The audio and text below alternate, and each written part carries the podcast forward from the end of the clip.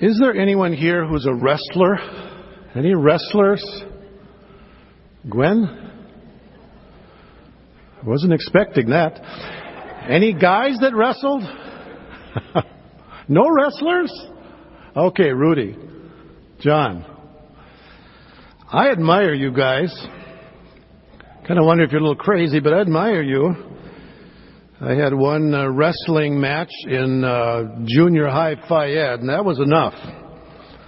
Think of hanging on a sweaty, smelly junior high boy. That was not my idea of fun. Wrestling is a challenge. And we find a, a picture of that in our text today, Genesis 32, where Jacob met the Lord on a wrestling match. We'll begin reading at verse 24 of Genesis 32, and we read in Jesus' name. Then Jacob was left alone, and a man wrestled with him until daybreak. When he saw that he had not prevailed against him, he touched the socket of his thigh, so the socket of Jacob's thigh was dislocated while he wrestled with him. Then he said, Let me go, for the dawn is breaking. But he said, I will not let you go unless you bless me. So he said to him, What is your name? And he said, Jacob.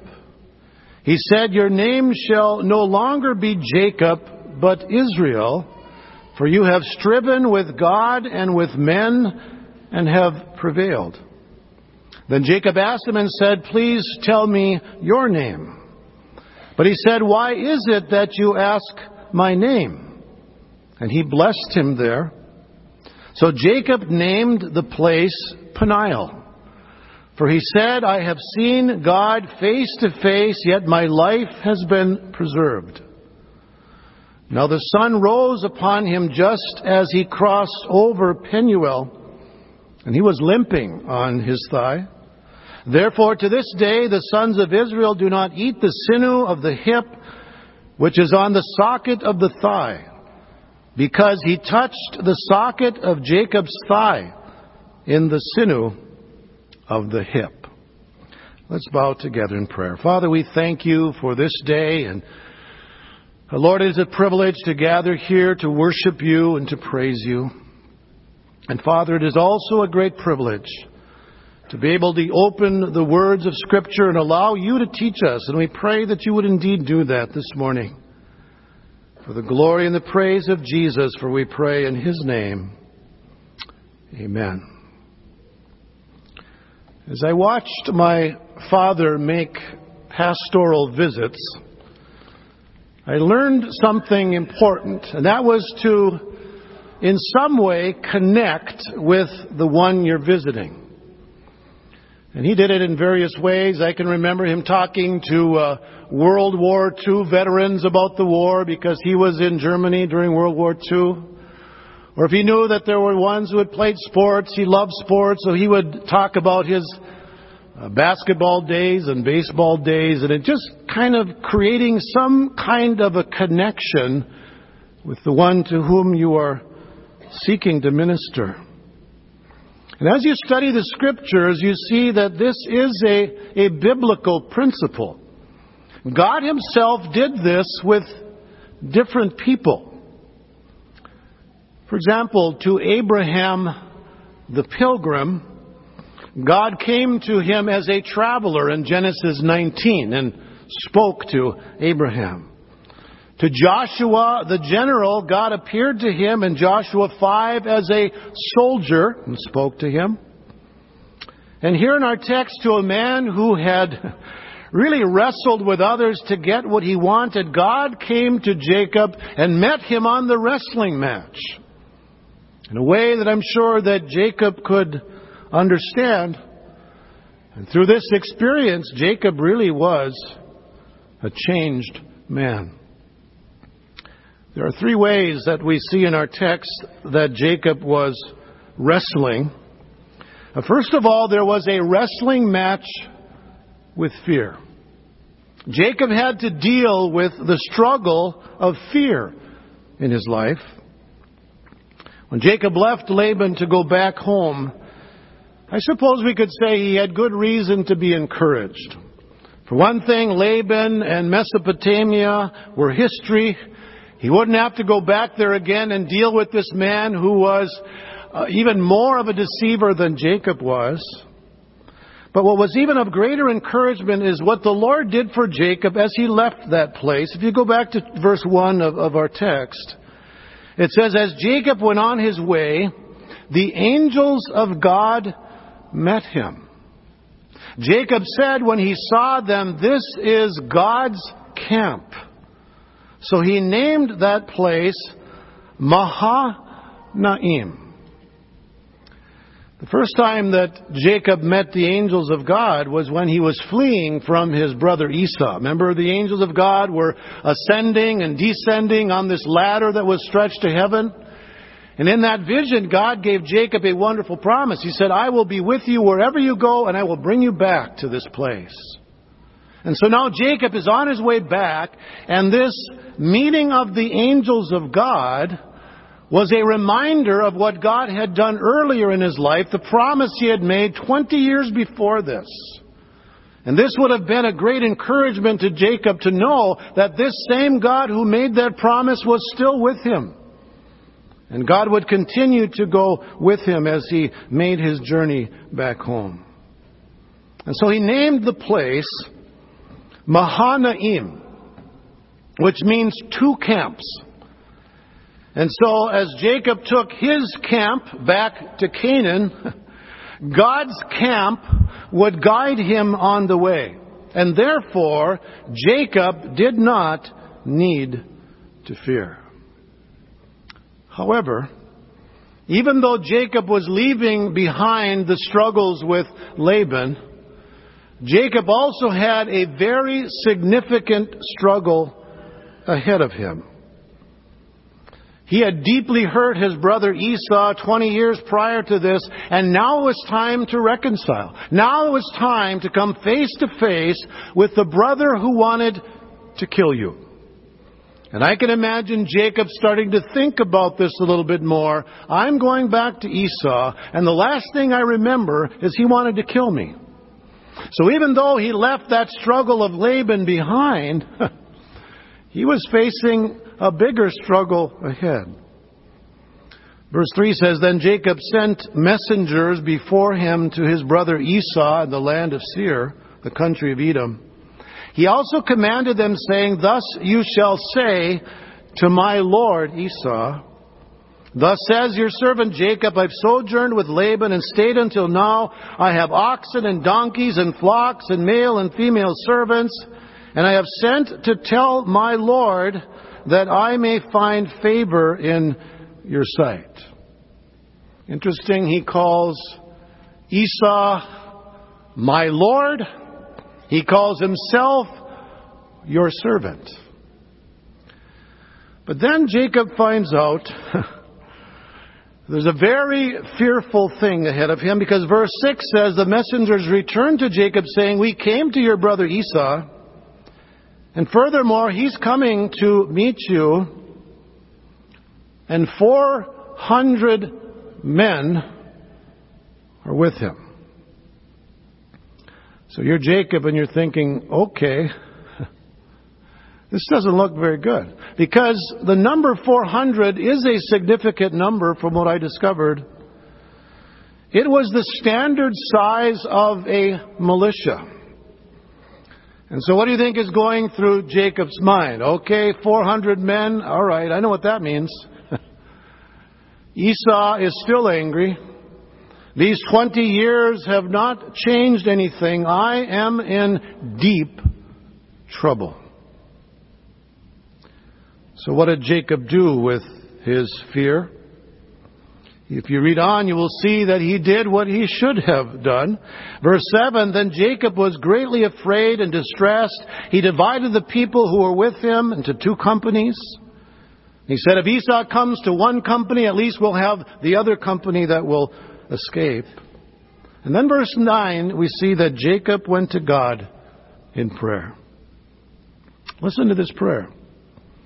He said, O God of my father Abraham and God of my father Isaac, O Lord, who said to me, Return to your country and to your relatives, and I will prosper you. I am unworthy of all the loving kindness and of all the faithfulness which you have shown to your servant. For with my staff only I crossed this Jordan, and now I become two companies. Deliver me, I pray, from the hand of my brother, from the hand of Esau, for I fear him. That he will come and attack me and the mothers with the children. For you said, I will surely prosper you, and I will make your descendants as the sand of the sea, which is too great to be numbered. That's the first recorded prayer of Jacob in Scripture.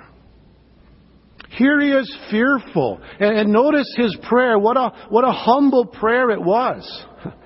Uh, there isn't a hint of, of any credit that Jacob was taking for all the blessings that he had give, been given by God. He said, God, this, this comes from your hand. I went with just a staff, and look at how you have blessed me. It was an honest prayer. He's saying, Esau's coming, and I'm scared. I am afraid. Lord, I am struggling. He's coming with these 400 men, and it was a prayer that was based on the promise of God. At the beginning and at the end of his prayer, he tells God that he is trusting the promises of his word. So as he wrestled here with fear, he brought it to the Lord in prayer. Are you wrestling with fear today? Uh, some of you are probably in a position where you've left home and you're facing something new. Maybe Bible school, maybe seminary. That could be a scary time. You've left the comforts of what was normal to you. Family and church and friends and you're in a, you're in a new environment. That can cause us to fear. Some of you might fear sickness. Some of you might fear old age. Some of you might fear the future. Some of us might be afraid of failure or of the world situation. I mean, there's all kinds of things that, that we face in life where we begin to, to wrestle with fear. Do you know what the answer is? The answer isn't complicated. there aren't 14 different steps to dealing with fear. And if you follow all 14 steps, you're never going to be afraid again. No. What is the answer? It's to do what Jacob did. As those fears come, we, we bring them to Jesus.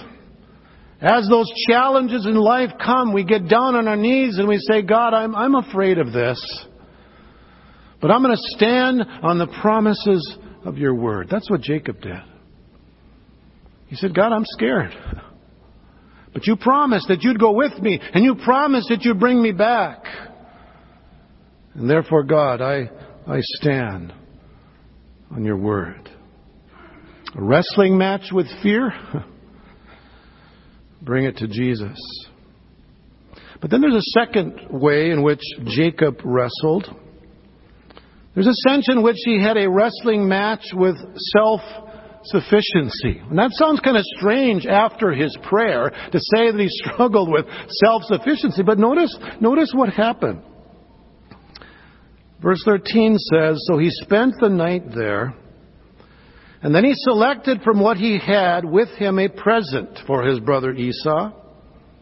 And look at this gift 200 female goats and 20 male goats 200 ewes and 20 rams, 30 milking camels and their colts, 40 cows and 10 bulls, 20 female donkeys and 10 male donkeys.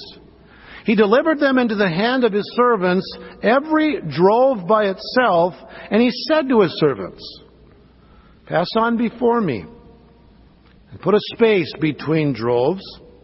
He commanded the one in front, saying, When my brother Esau meets you and asks you, saying, To whom you, do you belong, and where are you going, and to whom do these animals in front of you belong?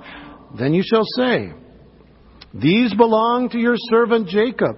It is a present to my lord Esau, and behold, he also is behind us.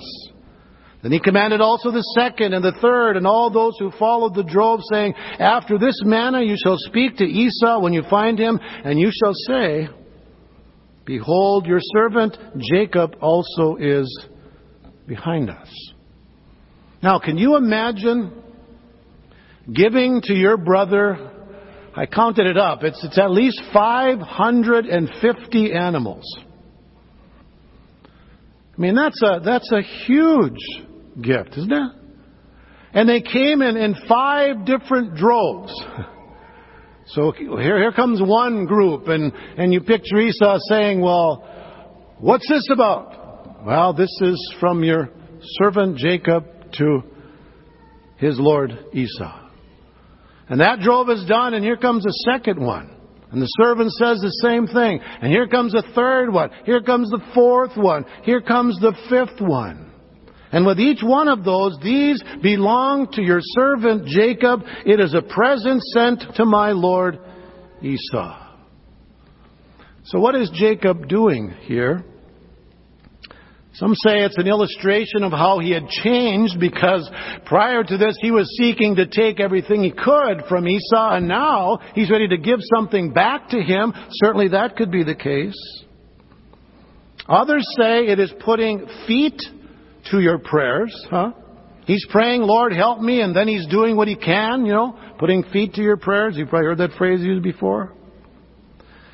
But if you look at verse 20, is there not a sense in which Jacob is still struggling at least a little bit here with self-sufficiency? Because he says, You shall say, Behold, your servant Jacob also is behind us, for he said, I will appease him.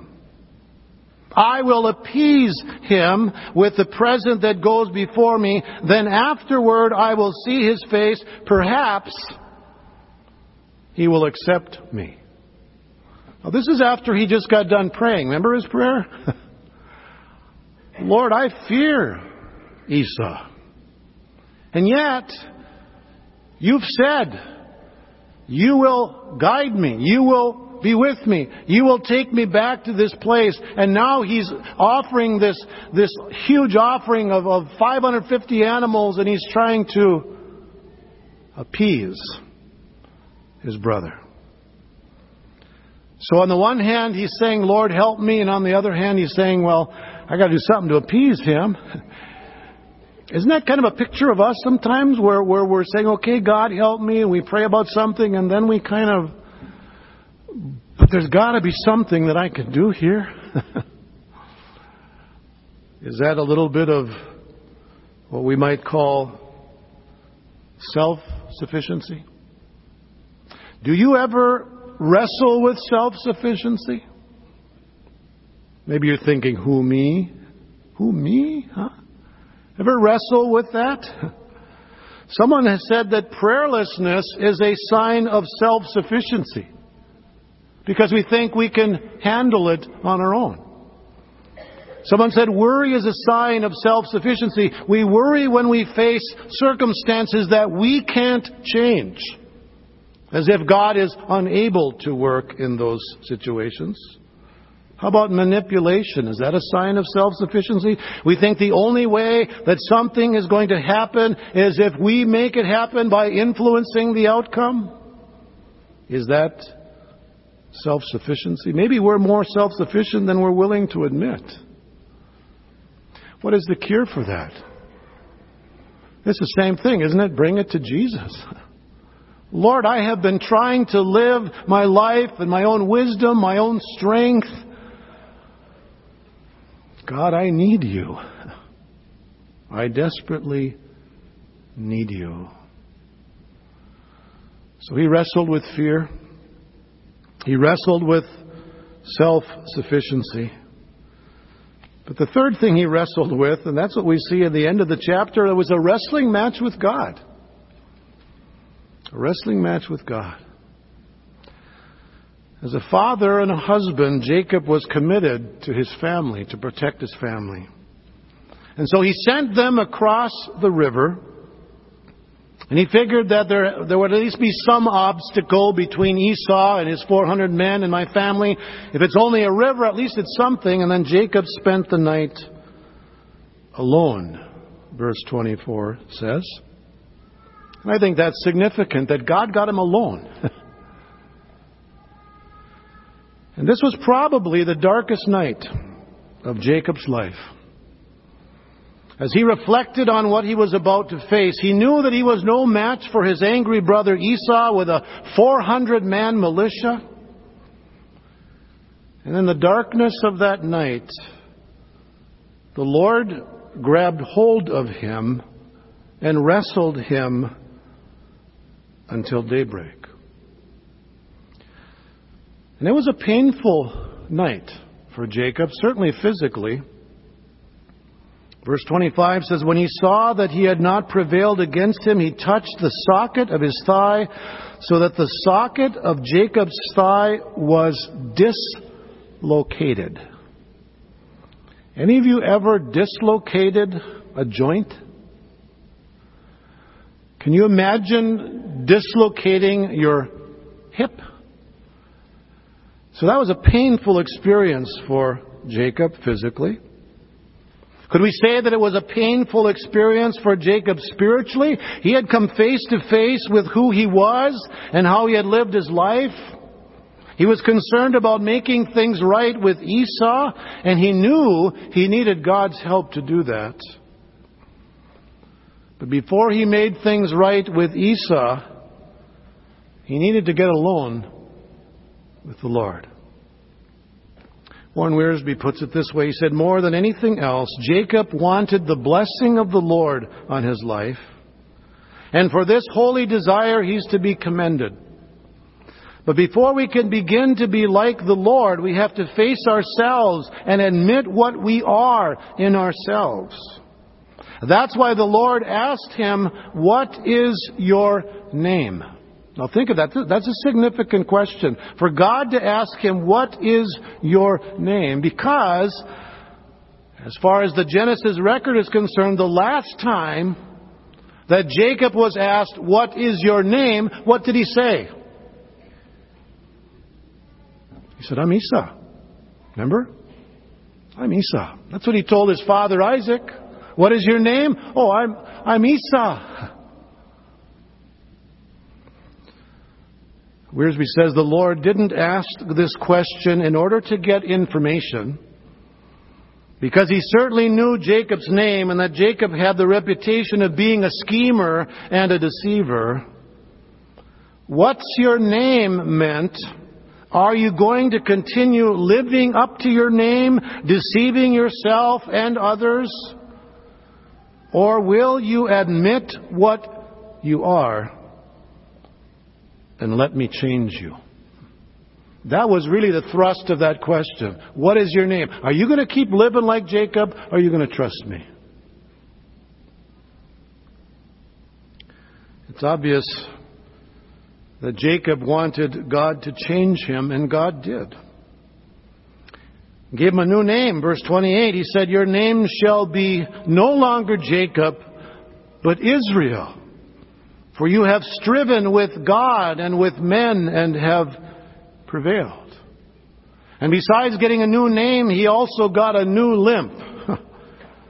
Verse 31 says, The sun rose upon him just as he crossed over Penuel, and he was limping on his thigh. And I can't help but think that from that day onward, Jacob had a limp the rest of his life to remind him Every step he took, what happened there at Peniel. Reminding him of coming to the place of surrender. And God did not want him to forget that event. And then Jacob gave a new name to the place where he met the Lord that day, verse 30. So Jacob named the place Peniel. For he said, I have seen God face to face, yet my life has been preserved.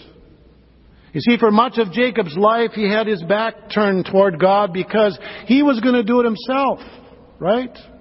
He could figure out a way. He could deceive. He could get what he wanted. But now he came across a situation facing Esau with all these men, realizing he could not face it alone.